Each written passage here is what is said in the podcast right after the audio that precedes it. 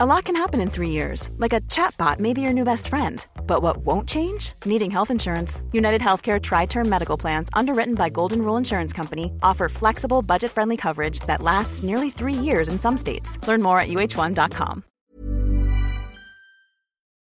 This episode of Oppo is brought to you by WealthBar. Whether you've got $1,000 or a million dollars, WealthBar makes accessing professionally managed investments and financial advice ridiculously easy. Start investing with an advisor at your fingertips through WealthBar's top-rated app.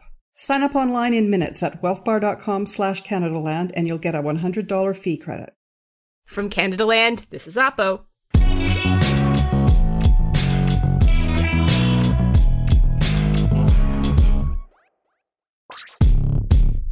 I'm Sandy Garossino in Vancouver. And I'm Jen Gerson in Calgary, where I'm happy to report that my desperate foodstuffs are now blooming and growing. I am not going to go hungry this winter.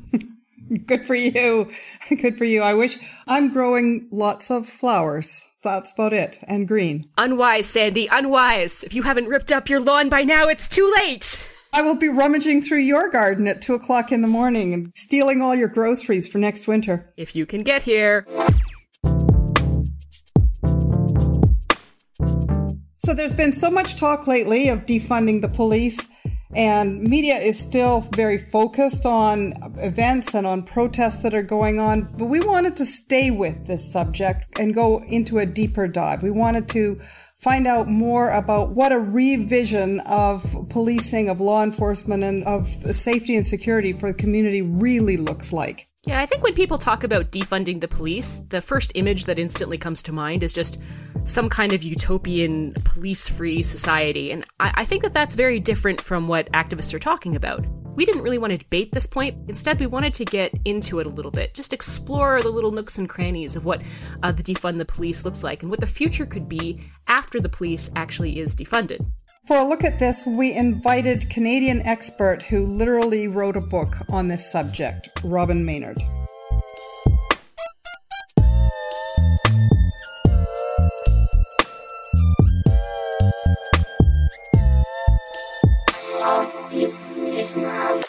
This episode of Oppo is brought to you by WealthBar. Whether you've got $1,000 or a million dollars, WealthBar makes accessing professionally managed investments and financial advice ridiculously easy.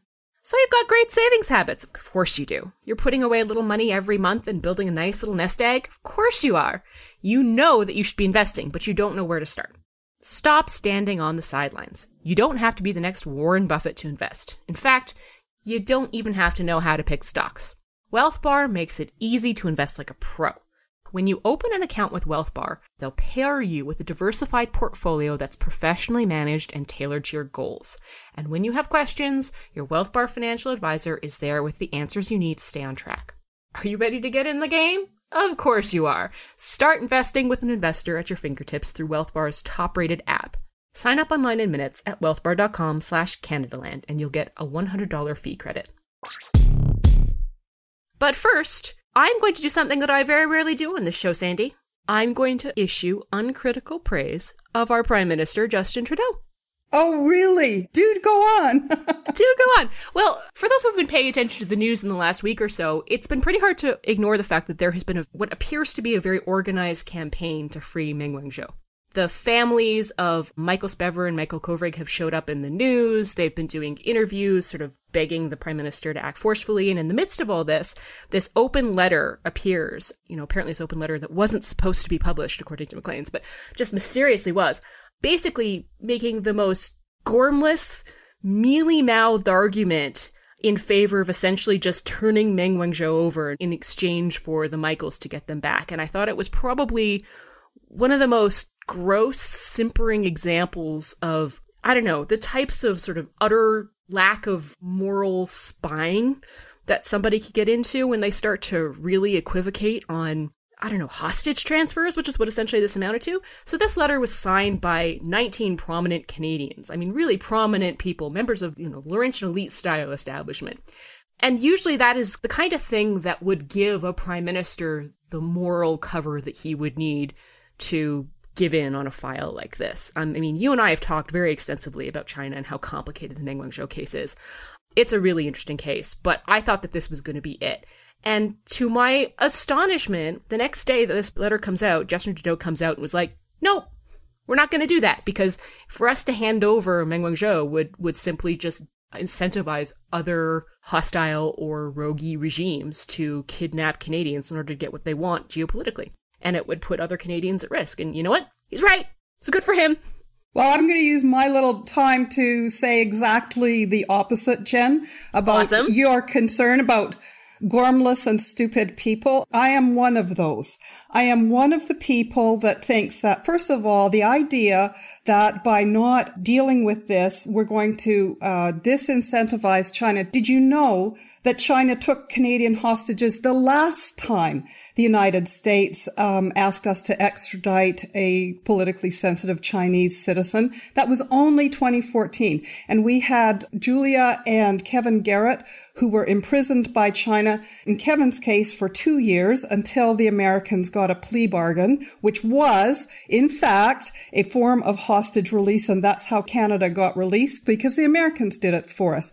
For some reason, the Americans decided to ask us again to arrest Meng Wanzhou. Meng Wanzhou had been or was going to nine other countries that have extradition treaties with the United States. For some reason, they figured that we would do the dirty work for them. And yet again, China has taken hostages. And all that we have learned from this is that every single time the Americans ask us to extradite a sensitive Chinese citizen, we're going to have hostages taken. And nobody, but nobody has got an answer to that. And I think that we need to have an answer to that. I'm empathetic to the argument that uh, I think maybe we have to be a bit cautious about. Oh, no, see, I can't even get in on that because America's our ally. We have an extradition treaty with them, and as long as we continue to have an extradition, it's a diplomatic question. They should never have asked us to do it we either have an extradition treaty with the Americans or we don't. So that, there is, see, this is why you listen to people like the letter writers that point out the fact that there is a diplomatic element to this. And this is part of the whole issue. The Americans having asked us to do this should have been coming in behind us 100%. I agree with or that. they should have, first of all, the other thing about this is that Meng Wanzhou is not the primary U.S. target. They can easily do without her. It's absolutely ridiculous to put us in the position of endangering Canadian lives for a prosecution of a minor figure in a major prosecution that they're taking against Huawei. And that all of this is just ridiculous. And the Americans have done us a very, very bad disservice here. And we need to get out. I agree with the Americans are not actually treating us very well here. And that is a distinct issue. And maybe that's something that we as a Canadian nation need to address that. Like, if we keep on getting put into that position, maybe we shouldn't have an extradition treaty with the Americans anymore. Like, I'm open to that argument. But I mean, your argument here seems to be that, hey, the Chinese took hostages before and we gave in. So what did they do? Oh, they took hostages again. We didn't give in. We didn't give in. But the Americans gave clear indication that the hostage negotiation tactics worked because they gave in previously. So why wouldn't they think that it well, would work they, again? What they did was they got a plea deal out of the whole situation. Exactly. So, but that doesn't support your argument very well. That doesn't support the argument that if we just gave in again on the Michaels, that we're not just setting ourselves up for a constant tit for tat hostage negotiation thing every time we get into a fight. Okay. Well, I just want to close with this. We still don't have an answer to the question, what do we do every single time the Americans ask us to extradite a sensitive Chinese citizen? Because China has made their position clear they will take two Canadian hostages for every Chinese citizen that we extradite to the United States. So what is our answer to that? And I don't think the prime minister or anybody has the answer. I think it's a fair question. Joining us today is Robyn Maynard, black feminist, writer, activist, and educator, Vanier Scholar at the University of Toronto, and author of Policing Black Lives, State Violence in Canada from Slavery to the Present. Welcome to the show, Robyn. Hi, thank you so much for having me. For those of us who have a hard time picturing an alternative to the present, I would really appreciate you painting a picture for us of what our society and especially what our policing situation could look like here in Canada, say 20 years from now. If you were to have like an ideal scenario, what does the police look like? Thank you for asking that. So I think that what you're getting at is a really important question, which is how do we shift from the very violent reality of the present in which policing is a kind of public health crisis, is a crisis of racial violence in our society? How do we move away from this kind of future that's so predicated on harm into something that could actually be considered more of a just society? So I think that it's really important for us to actually envision the possibility of police free futures. Uh, we're seeing a really strong movement across North America, across American and Canadian cities to push to defund policing, to demilitarize police, and even to dismantle really policing as we know it, to envision the abolition of policing and instead investing in the conditions that could really render people safe in our society, which of course, you know, is a project that would require significant investment. Um, but if we think about the mass amount of public funds that go into policing federally, provincially, and municipally, we realize that we already have the resources to actually address um, social and economic issues differently. When you say that, I mean, I can picture in my mind a system where we have a specialized sort of mental health unit that deals with mental health and wellness checks that would be better than our current system. And I can picture you know, an end to the war on drugs where we don't criminalize, for example, drug use. Um, I can picture that very clearly. I have a much harder time picturing a society in which we don't have some kind of police unit or some kind of police system to deal with concepts like homicide, right? Like, how do we manage that kind of a scenario? Sure. I mean, I think that what you're getting at is the fact that, of course, there are always going to be some kinds of crises that require a rapid response in our society. And I'm not suggesting that we wouldn't need some way of addressing, of course, you know, emergencies. But if we look at what policing actually does, if we understand the, the role that policing serves in our society, we know that up to 80% of police calls are responding to precisely what you'd mentioned, mental health crises, drug overdose, uh, suicide, and domestic disputes. So what we think about as policing and the mass kind of funding and institution that is the police in the present day really has nothing to do with, for the most part, really the, the issues that you're raising. So I think that if we really understand the roots of violence in our society and how to address those meaningfully, we need to understand that policing has broadly not impacted violence and how to meaningfully address violence. If we look to even reports that have come out of Ontario over recent decades, we see that, you know, even things like addressing issues like gun violence, um, the reports that have come out about that are not recommending more police and more policing as a solution to this, but are talking about investment in community programming, investment in after school funds and issues like this. So if we again get to the root causes of violence in our society, so much of that is related to and exacerbated by economic injustice, which of course is delineated along racial lines. So by investing in things like housing, in social services and supports, we see that we could actually drastically redress uh, the root causes of violence in a way that is a lot more meaningful than a law enforcement based response to this.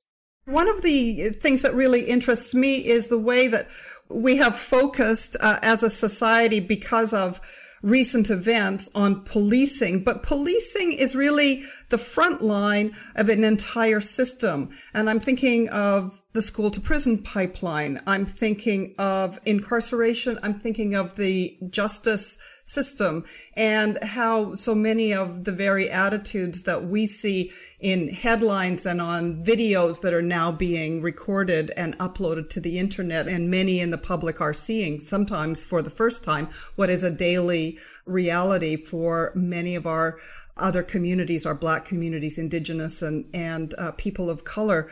I wonder if you would take us through thoughts about what those institutions look like and any observations you have about that. In terms of the frontline policing, you mean, of black communities? How does policing, and policing is really just part of a much larger system of laws and social control.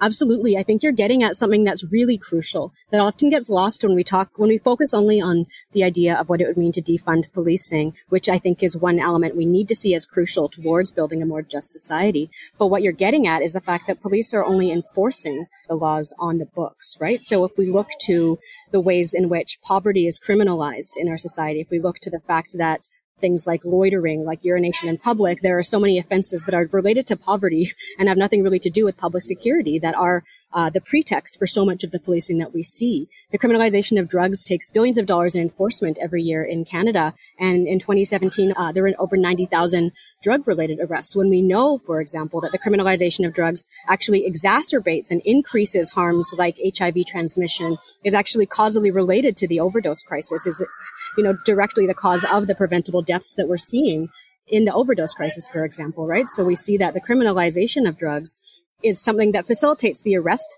of people in black communities. And of course, we always, with every interaction, have the possibility of harm, of violence, and even death. But we need to remember that one of the other harms enacted is criminalization, is time spent in jail, in prison, removed from community members, removed from families, um, you know, experiencing the mental and physical harms of isolation that that is a result of caging people in our society. So, looking more broadly to what it would mean when we think about abolition, the police abolition, as opposed to merely defunding, it helps us think about it more broadly because what does it mean to also reduce the scope and the scale of policing in our society? That actually asks us to take a look at the kind of laws that facilitate the criminalization of poverty, the criminalization of drug use, the criminalization of sex work and survival of so many other kinds.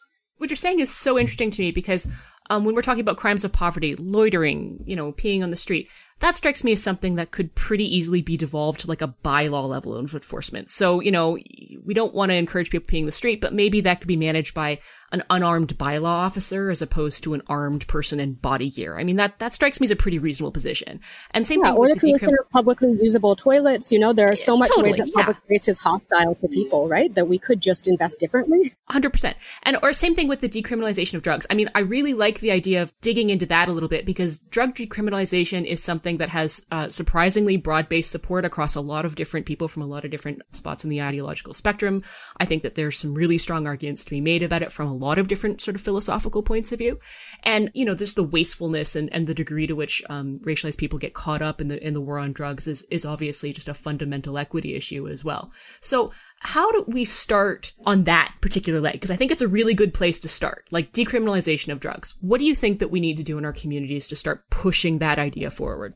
I mean, I think that we've already seen a really strong movement towards the decriminalization of drugs, towards safe supply programs, towards safe injection and safe inhalation sites that we've seen coming from a public health perspective, that we've seen from from medical practitioners, that we've seen from drug users uh, and advocates on that front over decades, right? So it really is just at this point listening to the many voices, the chorus that has been really condemning the harms of drug criminalization over decades since we saw, you know, the war on drugs as a kind of war on black people in particular since the 1980s across North America. So if we look at what it would mean to immediately decriminalize drugs, to also expunge retroactively the records of people whose lives have been so harmed by this kind of criminalization, but what would it mean to actually proactively invest in decriminalization and in the kind of supports that we would need to see for drug use, including, you know, non-coercive treatment, including harm reduction outreach center, including more shelters and other places for people who are in acute intoxication where people could be.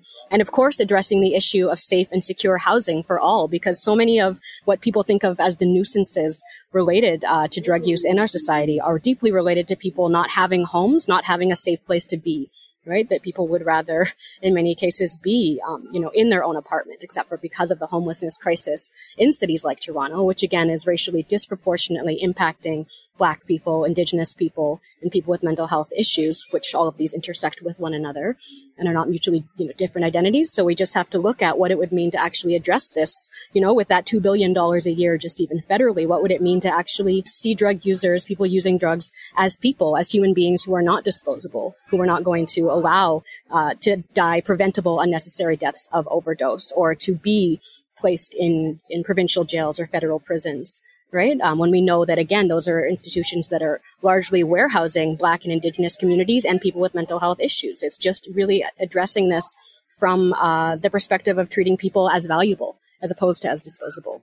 So what what I'm picturing here and what you're saying here is, say someone uh, notices that there's someone overdosing on the street or, or dealing with uh, some kind of drug addiction problem in a public place you call 911 and instead of the 911 sending the police out, maybe 911 forwards you to a special unit that deals specifically with drug addiction. And then they send someone out to help that person either get that person to a safe injection site, get that person into access to sort of a, a clean source of drugs to suit whatever needs that they need, or potentially gets them um, an option to a treatment facility where they can come off of drugs if that's what they choose to do. Is that what I'm describing kind of fit the model of what you're, you're talking about?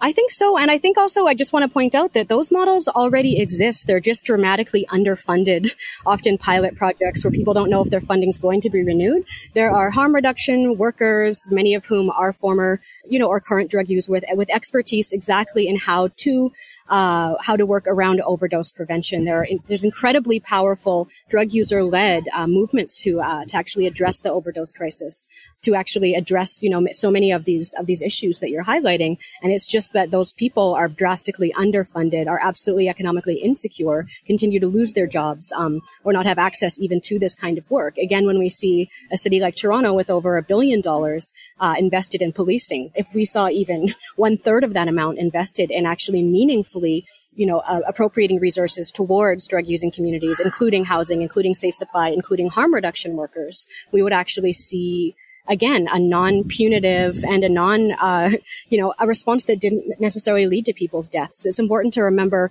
you know, the use of SWAT teams, for example, in Canada has gone up over 2000% over the last 40 years. A significant amount of that in many cities is used towards drug, um, you know, offenses related to drugs, right? So we're militarized. That, and that's paradoxically happening even as violent crime is decreasing.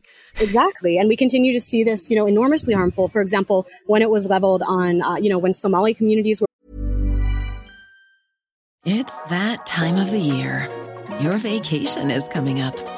You can already hear the beach waves, feel the warm breeze, relax, and think about work. You really, really want it all to work out while you're away. Monday.com gives you and the team that peace of mind. When all work is on one platform and everyone's in sync, things just flow wherever you are. Tap the banner to go to Monday.com.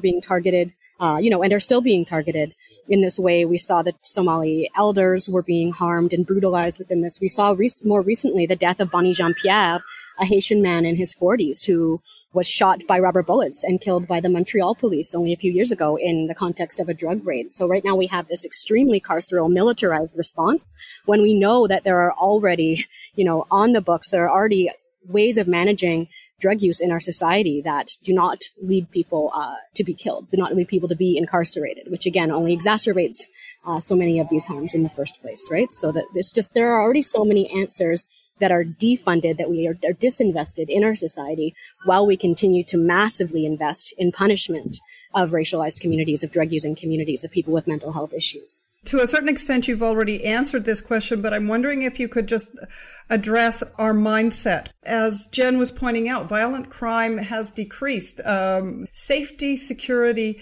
and a sense of personal freedom are issues that many members of the public, that, that especially as we know, that, that white members of the public uh, take for granted. This is the life, this is the uh, reality that most of us live in.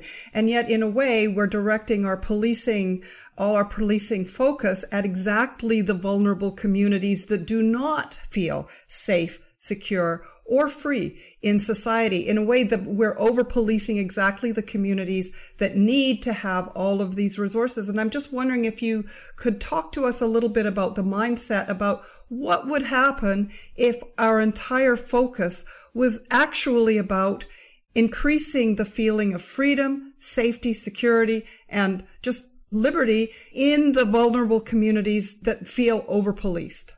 See, what you're proposing sounds so logical, right? When you think about what it would mean for the people who are the most vulnerable in our society and made vulnerable, of course, you know, by structural racism, um, by poverty, by mental health issues, again, that um, people are made vulnerable because of the longstanding neglect or perpetuation of, you know, state abandonment of these communities. So what would it look like to actually center the safety and security of our communities? That's exactly what people are, you know, there are protests all across North America that are asking exactly, exactly this question, which is why are we relegating a particular, you know, significant communities across Canada, across the United States, Black peoples, Indigenous peoples, people with mental health issues to harm, to vulnerability and to death as opposed to just investing in safety for those communities. And that's precisely what's being proposed right now that we're seeing significant support for in terms of what it would mean to actually divest from uh, repression and carceral responses and invest in communities. Even though it's made to sound so dramatically radical, all it is is really repositioning people's lives as valuable instead of as disposable. Do you think that the police culture itself has the ability to change? What needs to take place within that culture? We've seen increased emphasis on diversity, but are we getting there in any way by increasing diversity or are we co-opting populations and we're just not really even getting inside the mindset of the of the police structure themselves? I think that we just really need to understand that policing as a historical force has always been about enforcing a particular racial order, about policing black communities. You know, the creation of the RCMP from the former Northwest Mounted Police was directly about quelling indigenous rebellion in the Western provinces, that these institutions are foundationally you know, enacting certain kinds of racialized and economic controls as the ways that they were, uh, the ways that they were intended to. So this is why we continue, you know, we've seen drastic reforms. You could, you know, you could call them drastic reforms over the last decades, um, in terms of police trainings, in terms of, you know, of course, now in Toronto and Ottawa, we have black uh, heads of police. As we continue to see an investment in reforms, what we're really seeing is just, you know, maintaining the legitimacy of an institution that fundamentally uh, can't be reformed, which is why we're seeing a push now having looked, even if we look to Minneapolis, where a lot of what's being forwarded even by John Tory in terms of body cameras, um, you know, diversity training, that had already been enacted before George Floyd uh, was publicly executed by the police, right? So it's understanding that these reforms often continue to actually increase police budgets. The issue of funding is a really interesting one because if I'm thinking of sort of tangible next steps when it comes toward defunding the police or rebuilding the police, one of the first obstacles that I'm looking at is the police unions. And I think I want to talk a little bit about police unions because this is one of those areas where I think you're going to find a startling amount of cross partisan support. I think police unions have a tendency to protect bad cops, and I think police unions also I mean, I know police unions are constantly pushing for more budgets, right? I mean, you look at any municipal police union and, you know, the, the city council passes a budget that either keeps st- funding stable or reduces it by some fractional amount and you get massive pushback from the police unions. So if you want to talk about defunding the police and scaling back funding to the police, I don't know how you do that without just wholesale attacking police unions we need to get at, you know, the absolute importance of that. If we look to how impunity, you know, the expansion of police impunity has, has gone over the last decades, we need to understand police unions as a part of that. And I think we need to begin to ask the question. I mean, we know the answer to the question. Are police workers? Are police, should police be part of the labor movement? Should there even be police unions when we know that police are actually arms of the state, are actually part of often violently repressing, uh, labor movements historically? right? So if we actually get to the core of what that role is, it's really just of helping to institutionalize uh, a kind of violence, which is what there are so many of us, you know, as social justice workers, as researchers, as, you know, mental health and physicians even at this time are working to actually divest from. Of course, you're going to see a union pushing back against a popular movement to divest from, you know, a kind of harm that it by its very nature supports. So I don't think that we need to take seriously those protestations, except that to reduce and minimize the power that they'll have over the decision making over as a society what we are allowed to decide which is how are we going to think about safety? Are we going to continue thinking about safety as armed law enforcement officers who are you know beating and maiming um, black and indigenous people? Or are we going to think about actually treating the safety of our communities uh, in a genuine way in a way that would actually so how, so how would we go about doing that? Do we need to like pass a law basically saying no more police unions? Or like do we need to see the labor movement itself disavow police unions? Like what what is a what do we need to do to make that one of our steps? I think that all of those, you know, all of those things are possible.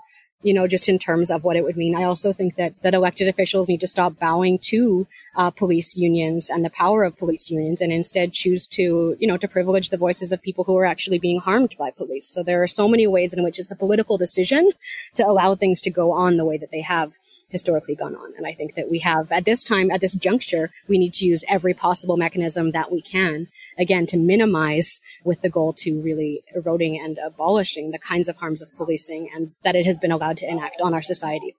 One of the uh, um, issues that I always think about having spent some time in the criminal justice system, and when I hear about defunding the police or abolition of the police, I actually think about policing needs that the community or should we say law enforcement needs that the community does need. You know, we need more resources going after tax evaders at financial crime. It's an open secret that if you have been defrauded by less than a hundred thousand dollars, it's very, very difficult to get police to give any attention because they don't, they are not resourced to go after financial crime organized crime, and cybercrime and a lot of the kind of victimization that does happen, especially to our, our vulnerable people. We've all, probably every one of us um, in this interview has received uh, phone calls from people pretending to be CRA about to send police to us if we don't hand over money. And, and, and this is so common now that people don't even report it. We don't even have a 911 number for cyber crimes.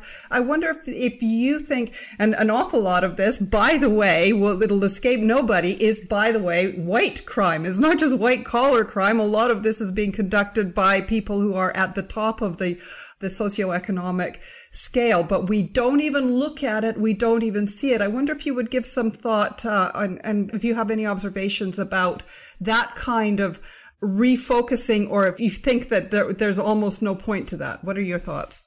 I mean, again, I think what you're getting at is the fact that, of course, the policing of those issues has never been a priority. We have, you know, the intense scrutiny of, you know, poor black community members, of people accessing public space. And policing was in many ways designed to maintain and retrench the kind of global racial and economic inequalities that we have. So you'll never see this institution, of course, going after the ways in which that is allowed to facilitate in our society. If you look at Canada being a major global tax haven for offshore corporations, right? That this is something that yes. policing and fraud. We're a major haven for fraud as well. Exactly. And the policing was not intended to do that policing broadly uh, leaves intact. And, you know, even if you think about the vast awful crimes committed by Canadian security guards in terms of Canada's mining companies globally that are, of course, you know, black people are not only being killed in Canada by the police, but, you know, by security guards in Tanzania, um, all across the continent of Africa and, and Latin America, right? That these are, these are kinds of what you could call crimes uh, that are facilitated by uh, Canadian law that Canadian law does not actually counter. So what that gets at is, of course, the fact that crime has itself always been something that's racialized. It's always been about targeting particular populations, black peoples, indigenous peoples, and has never been about actually addressing violence, addressing inequalities, is upholding and supporting those policies instead. So this is why we need to envision something radically different if we want to think about security uh, and safety in a, in a real way us in Canada, when we look at what's happening in the United States, I think that most Canadians are very rightly horrified by the degree to which American police have been so overtly militarized and are so utterly willing to use force against peaceful protesters and, and innocent bystanders in their own country. You know, we have those problems here in Canada as well, but they don't strike me as being quite as intense as problems, if that makes sense. Like, like those problems still exist, but uh, you know, we're not seeing the same degree or scope of violence, if that makes sense. But I'm wondering if you can highlight some of the differences between the United States policing system and the Canadian policing system. I suppose when I hear that question, what I, you know, this continual comparison to say, is Canada as bad as the United States is so often something that just redirects our energies from the kinds of injustices that we're seeing here. If we know that black people in Toronto are 20 times more likely to be shot and killed by police officers, I don't think we need to compare that to statistics in Minneapolis to say that this is absolutely an outrage that people are dying brutally and unnecessarily, you know, in a manner that needs to be addressed and needs to be addressed urgently. So I sometimes find, but I agree with you. That. Which, I mean, um, I think where, where everybody on this podcast at the moment is on board with with what you're saying, um, largely. But, you know, if we can't acknowledge that there might be some differences in terms of the United States system and the Canadian system, I think that that might suggest that the systems of reform that we would suggest would be identical. But I'm not sure that the systems of reform are identical or need to be or should be. Like, That's why I'm asking the question. I'm not trying to redirect the, the system or say that we don't have a problem here in Canada. That's not my intent with the question. So if we think about that, I mean, what we're seeing across both countries, even though the police systems are, like, as you've mentioned, unidentical, that we don't have the same political system as the United States. For example, the way that policing is governed in states versus in, in provinces, the difference between the way the federal government is involved in that, the difference between ICE and CBSA, even in Canada, that these are differences, right? What we do see is the similarities in calls um, by protesters, by activists, academics, by policymakers to disinvest uh, in policing and to reinvest in communities. So in Canada, that means we of course need to look at the specificities of here. So if we're going to talk about what it means to reduce the scope of policing in Canada, it doesn't make sense for us to, you know, we can support United States calls to abolish ICE, but what that means in Canada is to push for an end to law enforcement collaboration with Canada Border Services agencies, where we know that so many particularly black migrants who are being stopped by police end up also being detained and deported. So that means looking to the very specificities of here that you know, drug law in Canada is governed by the Controlled Drug and Substances Act broadly. That this is where we need to turn to if we want to again reduce the scope of the violence of the criminalization of drugs. So what that really does require of us is to just understand the ways in which criminalization is facilitated um, and enacted by um, CBSA, by CSIS, by um, our local, provincial, and federal policing bodies, which again are unidentical. So the RCMP has a different, you know, historic role than you know the New York Police Department, right? So it's just getting to that specificity, even as we can see continuities if we look to the war on drugs and the incarceration of Black communities. There are real continuities, even in the fact that Canadian law enforcement officers are often trained and import programs from the United States, like Operation Pipeline, that was brought in in the 1980s and 90s, that actually facilitated, you know, the mass uh, deployment of racial profiling and expansion of racial profiling practices and the mass incarceration of black communities in Canada, right? So that we see that they're working in tandem often and together often, and that nonetheless we still need to focus our efforts specifically within the Canadian government if we're going to to have meaningful change here the point I'm just trying to bring up here is just that, you know, reforming the RCMP, even a radical reform, like a tear down and a rebuild kind of scenario, might be a totally different conversation in a place like Canada where you have a federal police force that is, you know, under the mandate of a federal parliament than it would be in the United States, where you have like a massive mishmash of Venn diagrams of local and state level and municipal and county level police forces, all with various different degrees of training and competence and corruption. And I think it's a just a different, slightly different conversation here in Canada. Absolutely. And I think it's different and it's also a one that's really powerful. So we've seen, you know, really powerful indigenous calls, for example, forwarded by Pam Palmater of the need to, you know, not only defund our municipal police and dismantle municipal police, but she's calling to treat the RCMP, to defund the RCMP as well right? Looking at, of course, the vast, you know, uh, the RCMP so disproportionately being responsible for deaths of Indigenous community members, right? So even if it's that that's different than the United States. We know that indigenous people in particular are being killed by the RCMP at rates that are vastly disproportionate. So we still again see an echo of a call to divest, defund, and to, to invest that money into indigenous communities, which again isn't identical, but nonetheless still, you know, recreate some of the same calls for justice under a, di- you know, an institution that functions slightly differently.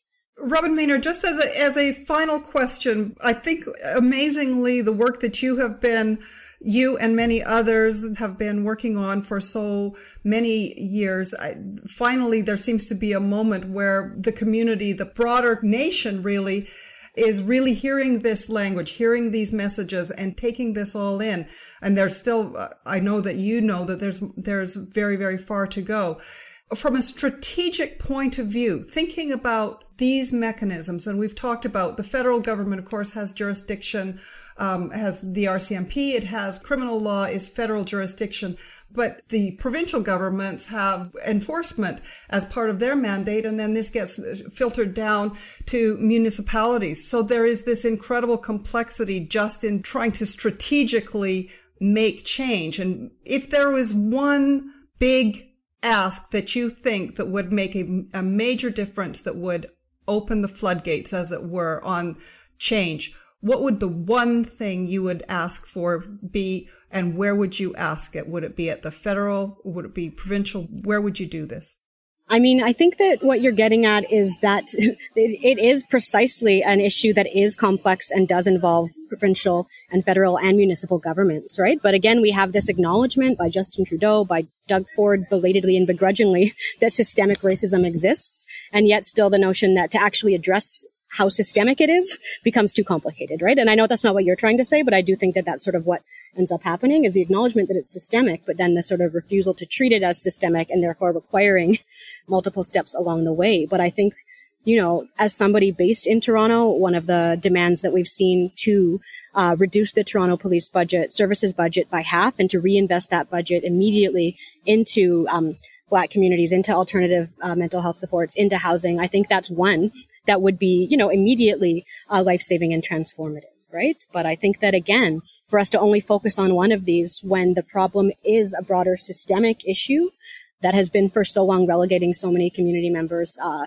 to death, to cages of all kinds, whether that's detention centers, jails, prisons, again, that we just really need to maintain, especially at this moment when there's so much political pressure to do so, to keep our eyes on the broader necessary changes that result from, you know, if we're going to acknowledge that these issues are systemic, then we actually need to uh, create a multi-pronged approach to actually minimize the kinds of harms that we've seen embedded into institutions for too long. Thank you very much for your time. Thank you for joining us and um, educating our listeners today. Thank you so much for having me on the show to speak about these these really crucial issues. I really appreciate it and the thoughtful questions as well. And now it's time to open up the mailbag. Last week we asked listeners to send in questions, and today's question came from Archie Man. Hi, Archie. Archie asks us, I recently learned that only one Canadian PM has died in the last 41 years, so I would like to know of the still living prime ministers, who is the most likely to come back as a ghost to haunt Parliament? Sandy? I know what I know my answer. I think the answer is that if you get to be prime minister, you don't have to die. oh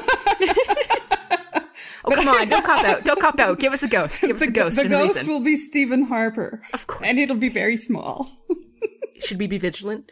Will he still be lurking in the halls of Parliament? I have my theory. My theory is actually it's Justin Trudeau. And I, to in order to support this theory, I will go back many years to a story I vaguely remember where he got cupping done. Cupping. Which indicates to me a whole swathe of sort of pseudoscientific beliefs that would indicate to me that of all the people who are going to transcend this mortal plane and be able to uh, control their post corporeal selves, I think it's going to be Justin Trudeau. I mean, the dude does yoga. Just saying. You prepared for this, didn't you? I did not. I came up with that on the top of like completely literally I read this question and I had this vivid image of Justin Trudeau with like cup marks all over him and I'm like it's it's Trudeau. He's going to be a ghost. Of course he is. Tell me I'm wrong. Am I wrong? I don't think I'm wrong. Okay, if you have a question you want us to answer on the show, you can tweet us at, at OppoCast or send us an email to oppo at CanadaLandShow.com.